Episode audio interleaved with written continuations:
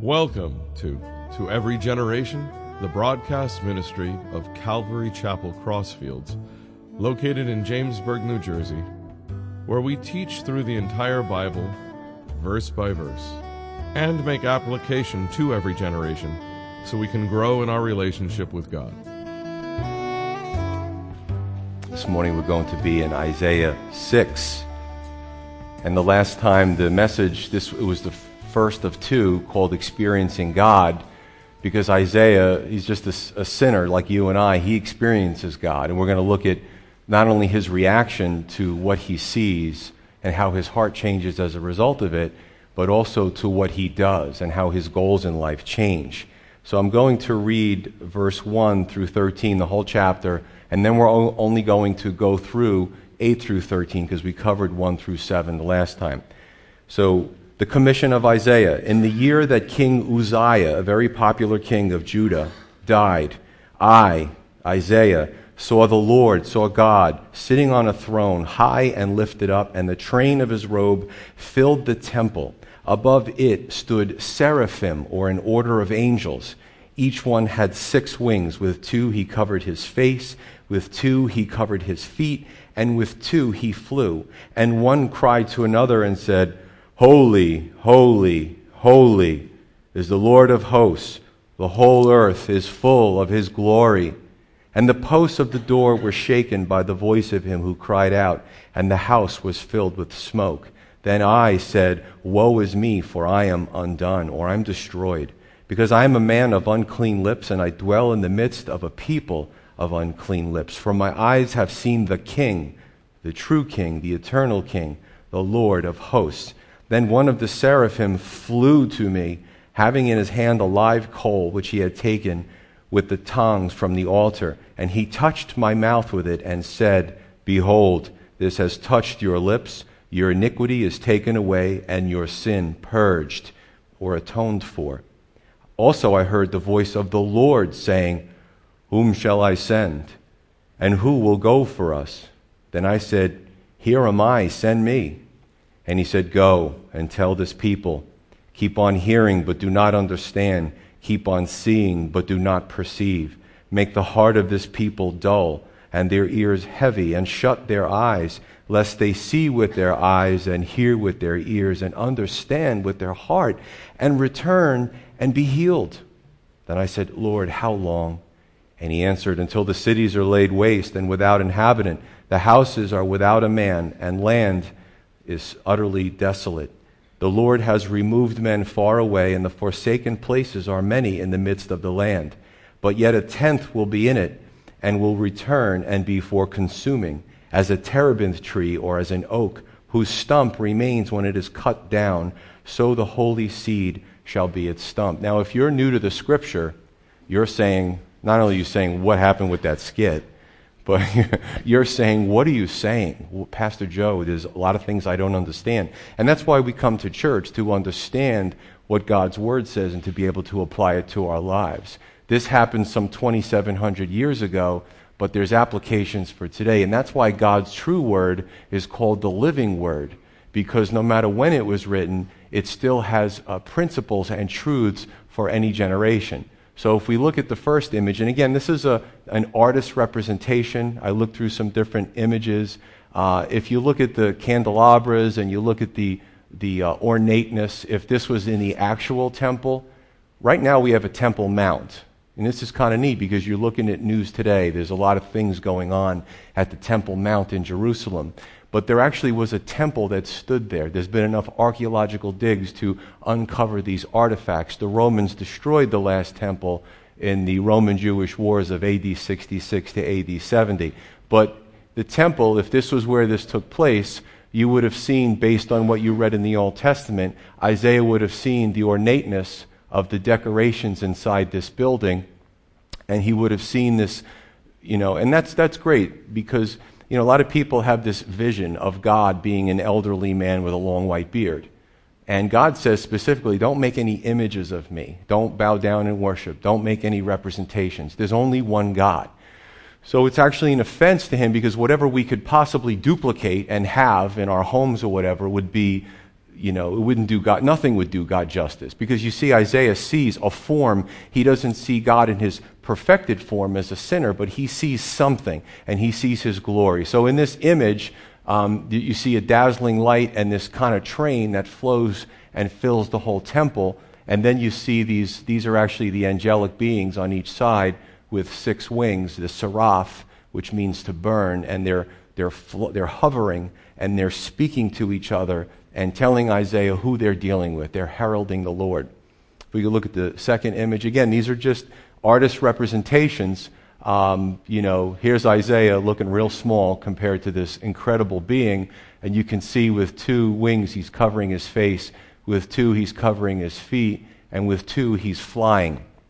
And you know, I've talked about angel worship today. You know, people have this picture or this representation of what they think angels look like, and they go worshiping angels. But angels are created beings. There's, angels can't save us. It's only God who can save us. Angels are just uh, his servants that do his bidding. So, you know, again, we do our best to try to express what Isaiah is seeing based on what he wrote down on a piece of paper. And it's not easy to do, believe me. So let's look at a few things here. In verse 8, as we continue, because the first seven verses talked about Isaiah's, and if you didn't get it, you can get it free off the website. You can actually grab a CD on the way out, the first part of it. But Isaiah, the first part is he's seeing this glorious, you know, vision of God, this that's coming to him in a really dark and difficult time in the southern kingdom of Judah. And all of a sudden, his focus changes. Uh, there's some interaction. There's uh, things that he sees, things that he writes down. And we covered all this. And in verse 8 is Isaiah's response. He says this Also I heard the voice of the Lord saying, Whom shall I send? And who will go for us? Then I said, Here am I, send me. And we're going to look at this in four parts. And the first part is the willingness to serve God. So, in other words, when we truly know God, it should change the channel. You know, we could go through life looking horizontally, looking at people, looking at promotions, looking at homes, looking at, you know, my goals for life. And a lot of times, and I say people aren't vertically focused, they're not thinking about God, they're not thinking about eternity. You know, some do briefly when they go to a funeral and then they, they, they get out and it just, they just try to change the channel and get it out of their mind because nobody wants to deal with death or consider death but according to the Bible, that the believer, when they believe in Jesus Christ, they've immediately passed from death unto life. The Christian, the Christian who really understands these things doesn't fear death. We listen, I don't personally want to be taken away from, you know, taking care of my wife and my son, but if God took me, I'd be I'd be, listen, I know where I'm going, and they're going to be following me because I know they've received the Lord as well. And that promise is open to all. That's the important thing. This isn't an elite club. It isn't, well, you got to be part of a Calvary chapel. That's silly. That's denominationalism. That's religion. That's a bunch of men over centuries fighting about power. What this is about is about an honest to God, true relationship between a creation and their creator, their father, God. God, God sets us, He gives us life, and He, he breathes in Genesis in Adam a life giving spirit, right, into his body, and Adam becomes alive. And, and then God sends the people out. He sends us out with free will. And it's a beautiful thing when, with that free will, we use that to turn back around and say, I want to know Him. I want to know my Creator. And then it, it's a wonderful thing. It's like the parable of the prodigal son and, and just the joy and the blessings that await us. But God isn't going to force us. He did all the heavy lifting. He sent his son into the world to die for our sins. He, he did the first cause. He put out his hand first. It's up to us to, to now close that circuit, to receive him and come to him. But he isn't going to force us to do it. But knowing God, in Isaiah's case, in our case as well, it precipitates humility. It precipitates obedience, willingness, a desire to please him. I remember when I became a Christian, I had so many questions. Why am I here? Why did God make me? What does He want from me? How can I help? How can I serve? How can I please my God? Wow, I'm just getting to know Him for the first time.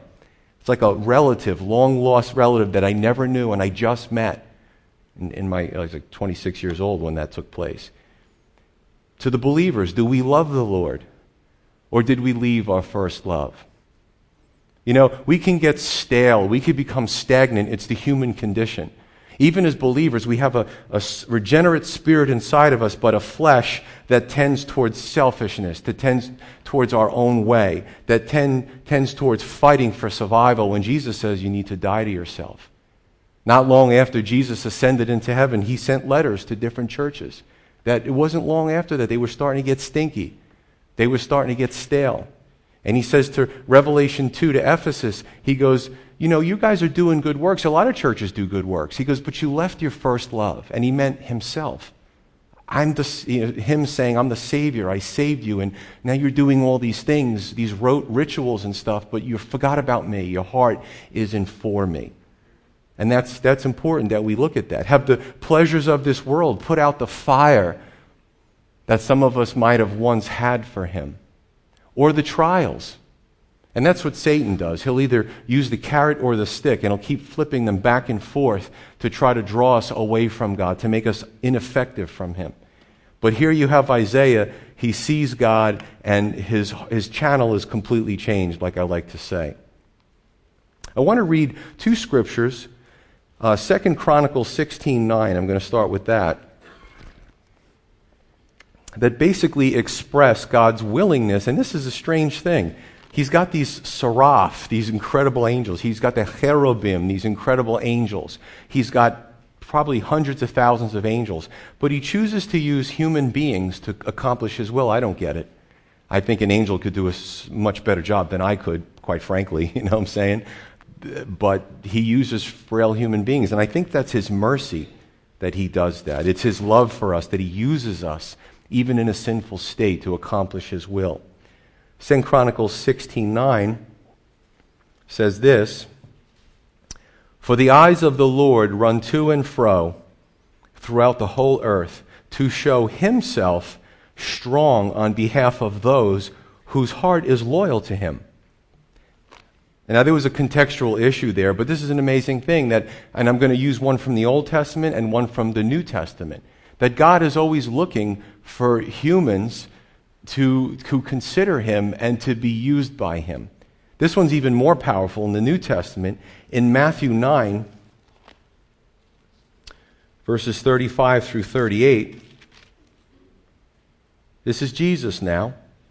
It says, And Jesus went about all the cities and villages, teaching in their synagogues, preaching the gospel of the kingdom, and healing every sickness and every disease among the people. But when he saw the multitudes, he saw the crowds. It's like you could picture Jesus on like an elevated area and just looking out at the countryside people. Someone's tending sheep, someone's having recreation with their kids, and he just sees the multitude. Again, fully God in the flesh. It says, But when he saw the multitudes, he was moved with compassion for them because they were weary and scattered like sheep having no shepherd. See, the Lord sees the human condition. He, he actually sees through the flesh and the appearance into the heart. That's an amazing thing. In our society, it's all about appearance. It's all about how you look. It's all about what you wear. It's all about your, you know, the letters after your name. Jesus, when he looks at people, he sees into their hearts. That's an amazing thing about our God. So if you've been kicked around by society or school or relatives or whatever, you know, Christ knows your condition. And Christ, in his mercy, God can use us. It's an amazing thing. But he said to his disciples, so Jesus sees the condition of the multitudes, and he turns to his disciples and he says, The harvest, he did a lot of an, an analogies and allegories. The harvest is like a wheat harvest. Now he's speaking about people, truly is plentiful, but the laborers are few. Therefore, pray the Lord of the harvest to send out laborers into his harvest. So he looks at people and he sees their condition. And his disciples were being groomed to give this message of hope, to give the message of the gospel. And 2,000 years later, he's still looking for followers to do this. You know what I'm saying? And sometimes, folks, listen, I went to a, a good school, four years, got a degree, and I have achievements in my life. Uh, but sometimes we can almost look at our own self importance, and that will take us away from the humility that it takes to serve the Lord. There's a lot of things that we can get caught up in in this world that distract us. Isaiah, though, he sees this and he's like, I- am going. I'm going. Whatever you need. He didn't even ask for a job description. He actually asked for the job description afterwards. so it's pretty neat. Whom shall I send? God says, Whom shall I send? Who will go for us? Watch the change in the personal pronouns from singular to plural. We also see this in Genesis 1. Let us make man in our image and our likeness. Who's God's ta- talking to? Well, you might say, well, you just said, look, there was angels there. No, he's not talking to them. And the reason being is because they're, they're inferior to God. They're created beings. Speaking to himself, the Trinity, Father, Son, Holy Spirit. Even in Deuteronomy 6, if you have a Jewish background, the Lord our God, the Lord is one. That word in Hebrews is echad, which means a united one. So God is saying, I'm a united one. He could have used yochid, which means a solitary one, but he used echad. So God was already in the Old Testament signaling the people of his, his presence and his, what he was like. You know, if you think about it, we're almost a, a dysfunctional, because we're s- sinful, we're a marred version of how we were supposed to be made in God's likeness, in His image. We're body, mind, and spirit. And if you're a Christian and you're still tied to the flesh, your flesh can try to tell you what to do. And in your spirit, you're saying, no, no, no, that's not, that's not good. I don't want to do that. So we're dysfunctional and we, we kind of argue with ourselves sometimes, where the three are in different you know, sheets of music there. But God, Father, Son, Holy Spirit, always agree with Himself. And when we truly experiencing God, we become less self centered. We become less critical. We argue less about stupid things the closer we get to God. You know, He changes us. You know, I think about, we, we come together better. You know, I think about our church project day that we had. I didn't know what to expect. We had men and women come, we had older and younger come, people from different backgrounds, and they, we all come together. And, you know, sometimes you see, and, and you see it in the church too, that one person always has to be bossy. They have to be the boss. Listen, I'm the senior pastor. I didn't say, hey, I'm the boss. What we did was we said, these are the projects we have to do. You know what's really amazing? Nobody got hurt. so that was one of the main things I prayed for. Uh, but we came together. Sometimes my, my ideas worked, sometimes they didn't. Sometimes their ideas worked, sometimes. And what we did was we kept cycling through our ideas until we figured out what worked and we got the job done, which was pretty amazing. Um, you know, when you get closer to the Lord, your, your self importance becomes less important. So Isaiah said, Send me. This is the willing and submissive heart that comes from the appreciation for what God did in saving us and having a relationship with Him.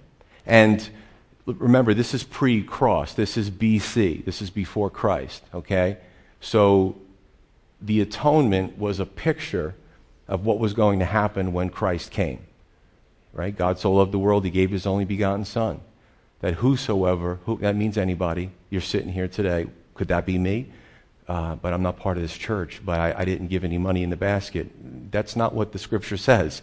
It says whosoever. It doesn't have conditions, it's unconditional. That's the beautiful thing of whosoever. All the whosoever's here. You don't know the Lord, you want to know the Lord? Just like my man Dominic uh, last week came forward to receive the Lord. It's your choice. You want God, God wants you. He gave you all the tools to be saved, right? He did all the heavy lifting. We just have to believe. I have to finish it. Whosoever would believe would not perish, but have everlasting life. Continuing, verse 9 in Isaiah. Verse 9.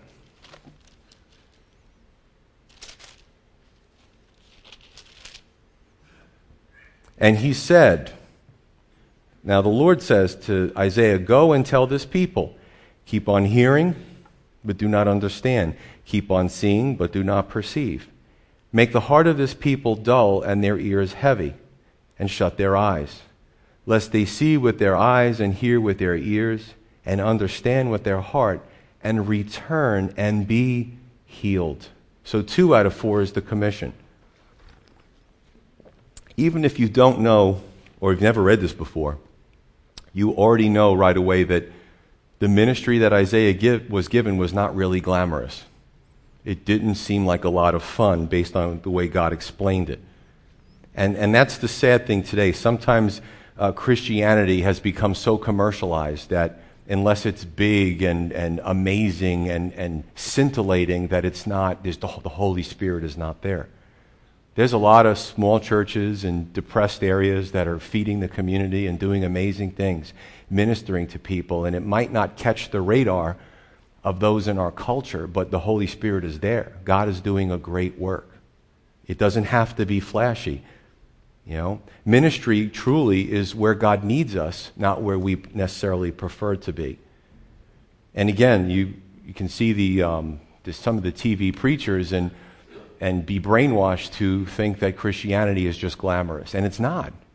It's not. Jesus bled to death on the cross, He, he gave His life so that we could have eternal life. It's not always pretty. The disciples, uh, out of the, you know, let's see, after Judas, the disciples, all of them were martyred by the Roman go- government and some by the Jewish leadership, um, except for John the Apostle.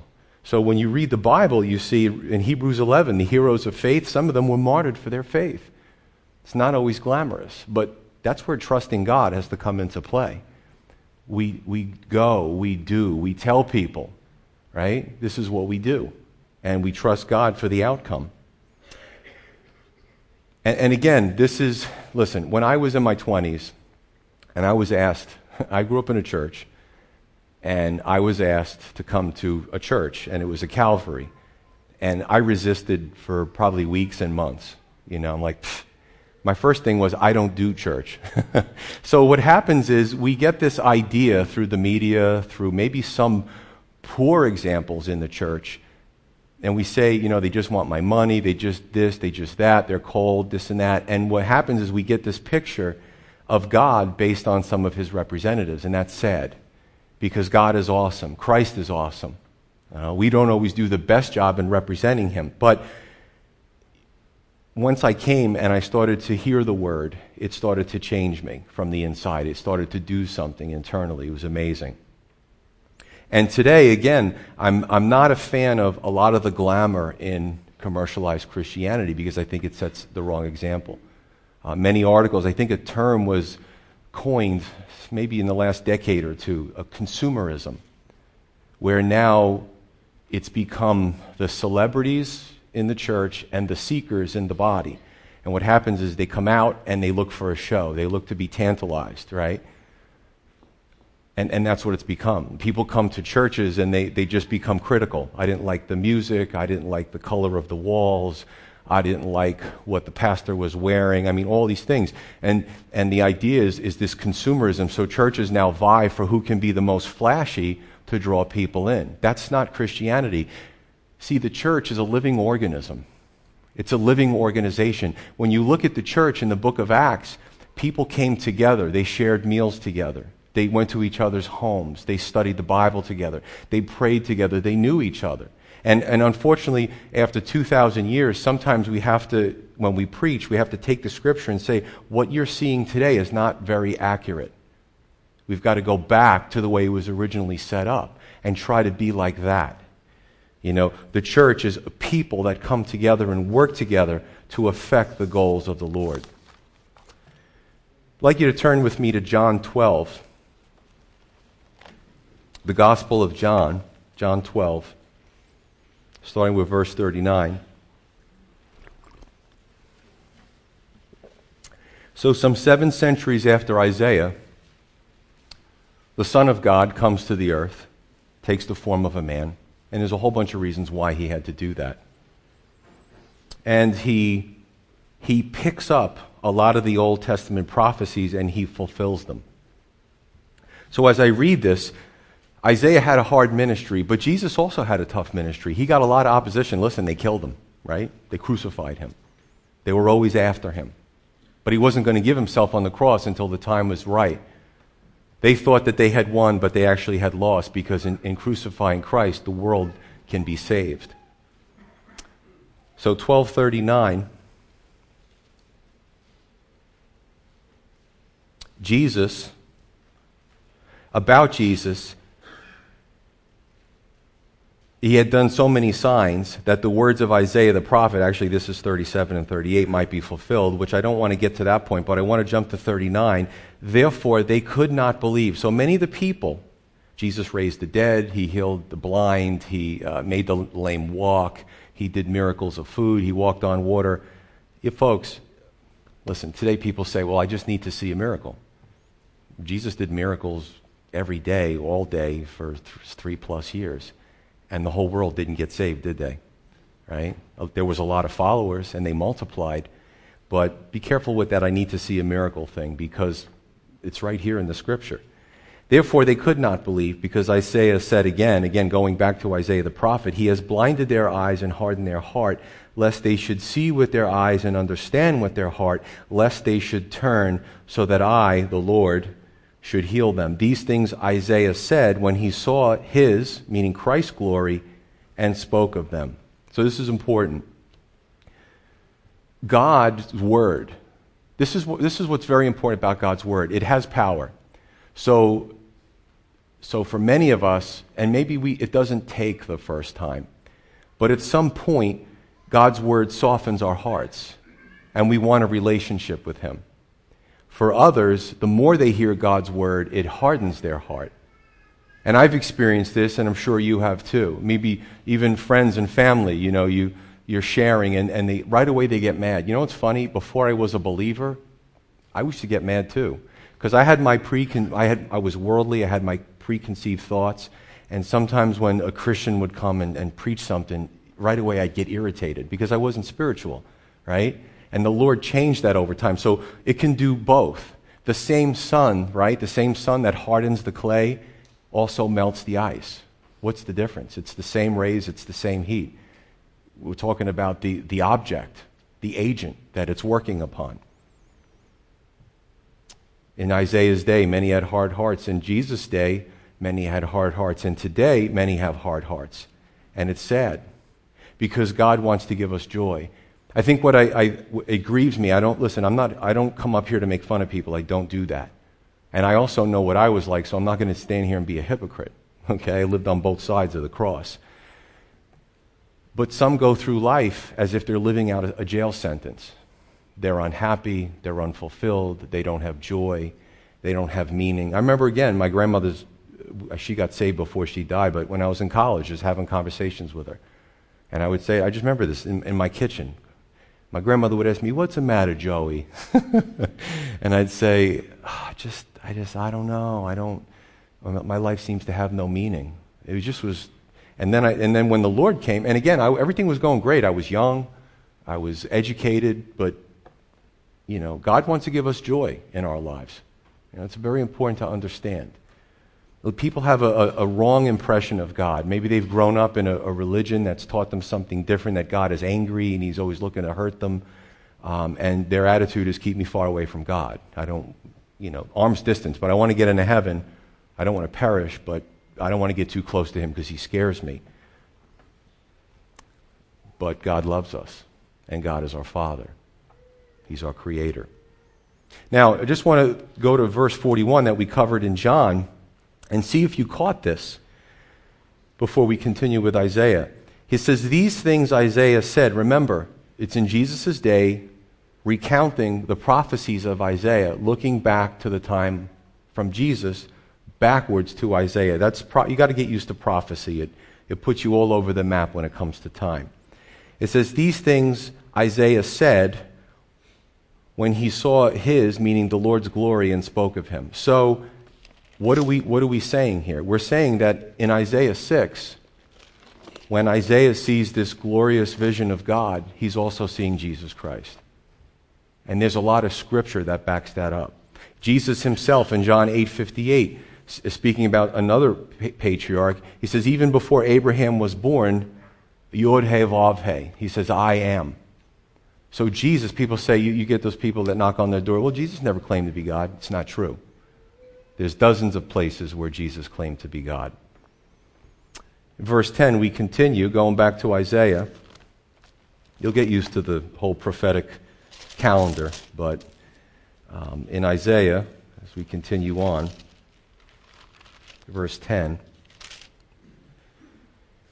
he says, lest, or for fear that they, they see with their eyes and hear with their ears and understand with their heart and return to God, come back to God and be healed. In other words, do we want to be healed, folks? You might have come here and you're, you're like, wow, you know, this is a lot to take in, Pastor Joe. I've never really had exposure to the Bible. You know, the people at the time, the economy was good, everything was going well for them. They were involved in a lot of things they shouldn't have been involved in. The culture was very decadent. And the word went out there. And to some, it melted their hearts like the ice melts into water. But many of them, their hearts were hard, and it became hardened like the clay in the sun. It became impenetrable. And the question is do we want to be healed? Many come into a church, and it's okay to say, Oh, I, I broke my leg. Can you pray for me? A lot of people won't say, I'm depressed. I have anxiety. They're afraid. They're afraid of being judged. Like, if you break something in your body, you're okay, but if something is not working properly or you're emotionally distraught, there's something wrong with you and don't tell anybody. You know? And that's sad. So when, when he says to be healed, yes, primarily spiritually, God wants all to be saved and go to heaven with him. But there's many that are going through life and even come into the church and they don't say anything. They suffer in silence. Do we want to be healed that way as well? You know, for some, and for me, when I was young, uh, I just continued in dysfunction. Dysfunction's a weird thing. And, and here you have Jesus offering all these, th- all these promises. And I can tell you that he fulfills every one of them. And some, they carry the dysfunction like an abusive partner that they don't want to get rid of. And listen, being a cop for 25 years, dealing with domestic violence, I've seen it well, this is all I, I deserve. You know, I deserve this. And sometimes we carry around that dysfunction in our life, and Jesus wants to do all these things, and we actually go, that's God's too good to be true. Or that's good for all those people in the church, but you don't know my situation. That's a lie. Satan's lying to you. You know, we can all be free. And that's the beautiful thing of what the Lord does. The Word has power.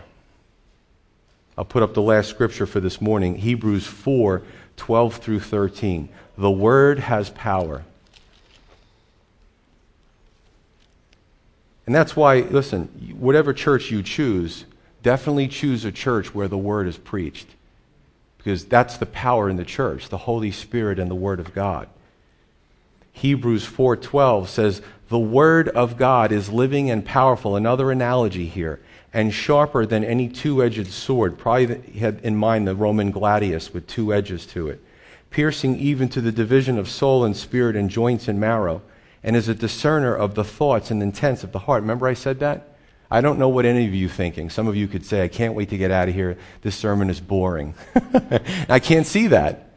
But God knows. He knows our heart. He knows everything that we're thinking, right? And the Word of God has power too. Because when we hear the word and we're doing something wrong, and then we, we hear a sermon and we, con- we get convicted, we think, oh, I shouldn't be doing that because that's not pleasing to God. He says, It is a discerner of the thoughts and intents of the heart, and there is no creature hidden from his sight, but all things are naked and open to the eyes of him whom we must give an account. Again, we come in here, we're clothed, we cover ourselves. God sees everything, though. He sees past it all. He sees past the fashion, the, the clothing, the hairstyles, the facade, the pre- pretentiousness sometimes we put forth. That's the beautiful thing about God's Word. And some don't want to be exposed by it, they don't like it, they want to run from it. But it's good for us. It really is. Verses 11 through 12, it says, Then I said, again, the, Listen, the Judahites, the people in Judah, had great possibilities. Many of them repented, many of them didn't. Again, it's what we do with God's word when we hear it. You can, you can leave here and throw it in the trash and just forget about it. For some, it might haunt you. You might lay down at night when there's no other thoughts and you might say, What if what he's saying is true? And you might lay there in bed and go, Are you there? Are, are you there, Lord? He is. Do it. You know, do it personally, do it one on one. He's your father. He loves you. I'm just here to show you the way. You don't come through me, you don't come through this church. Jesus is the only mediator between God and man. Got a lot of amens there. Uh, so, 11 through 12, then I, Isaiah said, Lord, how long? It's kind of depressing, Lord. You know, this isn't like the glamorous ministry, and it's just human. I might have said the same thing. How long? And he answered, Until the cities are laid waste and without inhabitant, the houses are without a man, the land is utterly desolate. The Lord has removed men far away, and the forsaken places are many in the midst of the land. So, three out of four is the details. Now, understand, and if you take out a history book after you leave here, you say, well, everything Pastor Joe said was right. The Assyrian Empire attacked Syria. Syria was harassing the northern kingdom of Israel. Again, all history. Israel thought they had a break, but their wickedness continued. Eventually, the Assyrian Empire came in and invaded in 722 BC the, the northern kingdom, expatriated a lot of people, and beat them in battle. Assyrians harassed the southern kingdom of Judah, which is who we're speaking about here. 586 BC, you know your history, we're getting closer. Some of you say, know the Romans. well, before the Romans, it was the Greeks. Before the Greeks, it was the Persians. Before the Persians, it was the Babylonians. It's really neat. Look at the whole history of these waves, of undulating waves of different empires that had come, risen, and fallen. Babylonians come in 586 BC, break down the walls of Jerusalem, uh, destroy, I believe, is the first temple, uh, and carry the people away to Babylon. But the Lord allows them, um, the Persians treat them mercifully and send them back. So this is what's going on here. This is a bad time in Judah. Um, God had removed his protective hand. They thought that they could fight these invaders off. They pushed God aside. And sadly, there was war.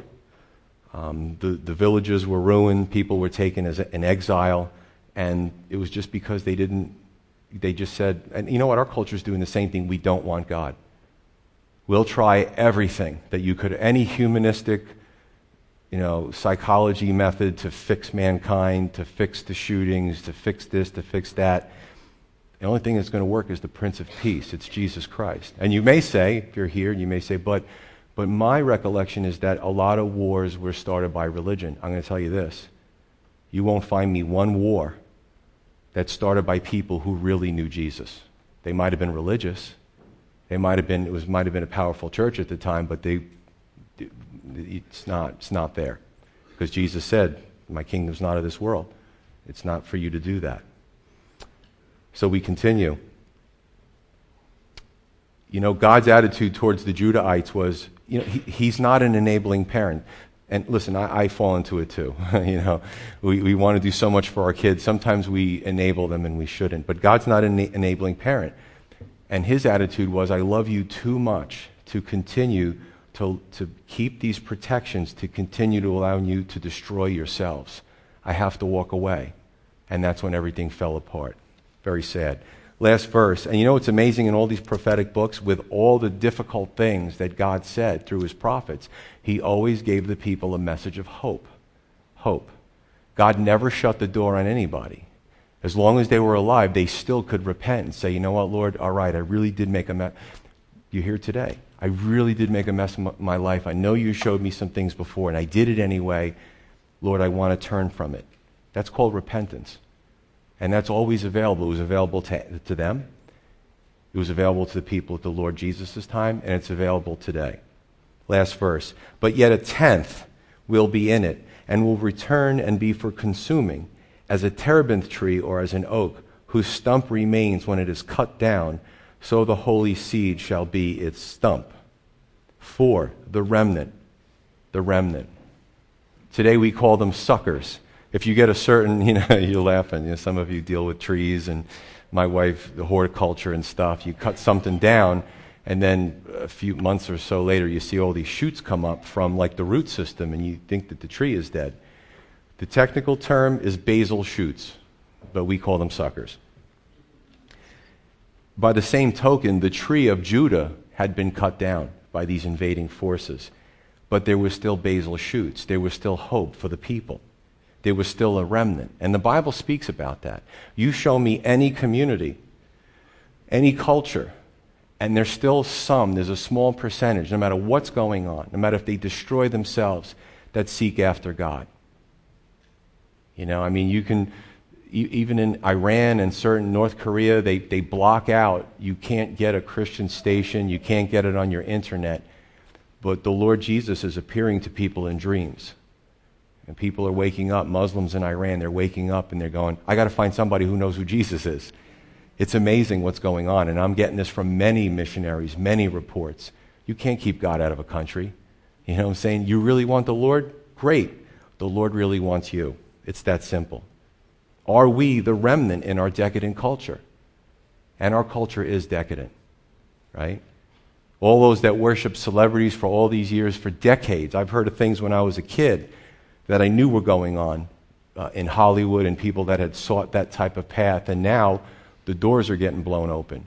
Everybody's coming out saying, I was assaulted. I was... It's bad. And, and even some Christians, like they get gaga over somebody that they see on TV. They're fooling you. Their job is to pretend. Are we more influenced by God's word or by the celebrity culture, by ball players, by politicians, by academia? Hopefully, we're more influenced by the word of God. Amen? Okay, everybody's awake. That's great. but the remnant, the holy seed, while society is literally going off the cliff, where are we, brothers and sisters? You know, it, it, is, it is easier, and I got to be honest with you. When I preach something that goes against what the culture is doing, I get warm up here. You know what I'm saying? Because we, we naturally, it's, it's in us to want to be liked, to want people to say, hey, that was great, your words were smooth, all that stuff. But that's not what God would necessarily have. You know, the prophets were were abused. Isaiah was killed by his own people a, few, a few decades later because he was preaching the truth. You know what I'm saying? It isn't all glitter and glitz that you see Sunday morning on some of these TV preacher shows. A lot of that is fantasy, it's not reality.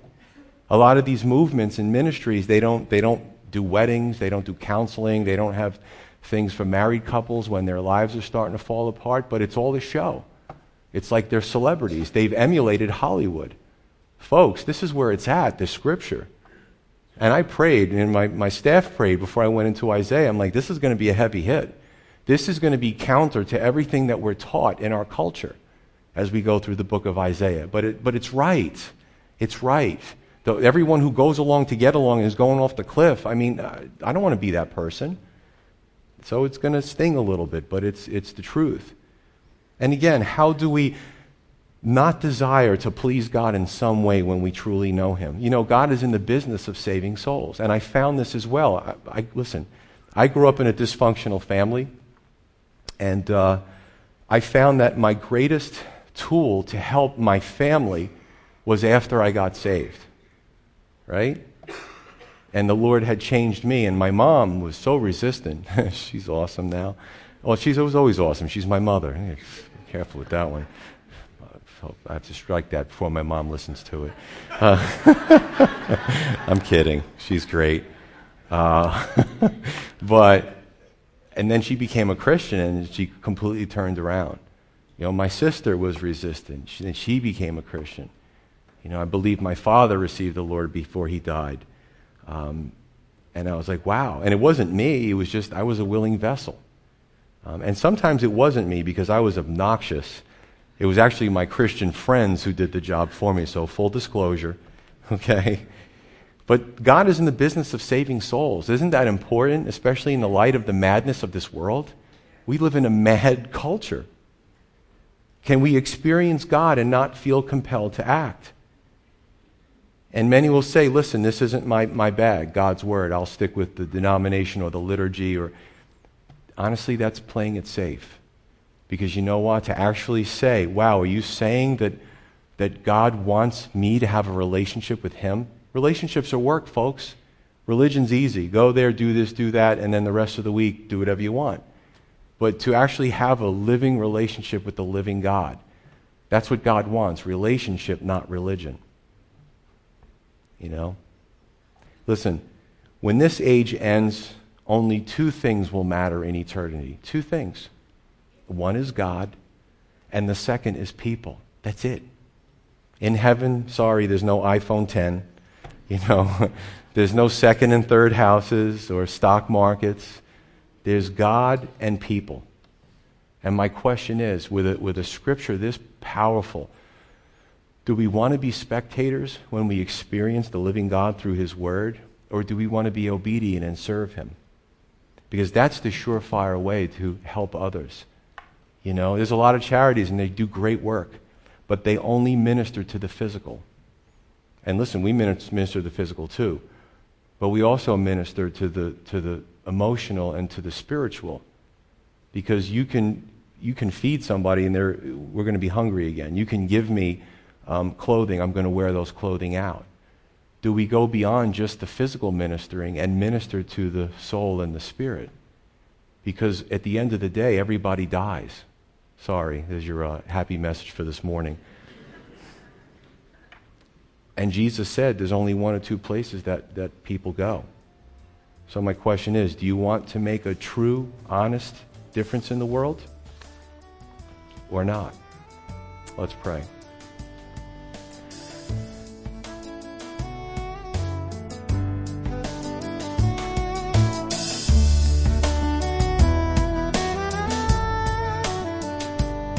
You've been listening to To Every Generation from Calvary Chapel Crossfields. We're located at 15 Half Acre Road in Jamesburg, New Jersey.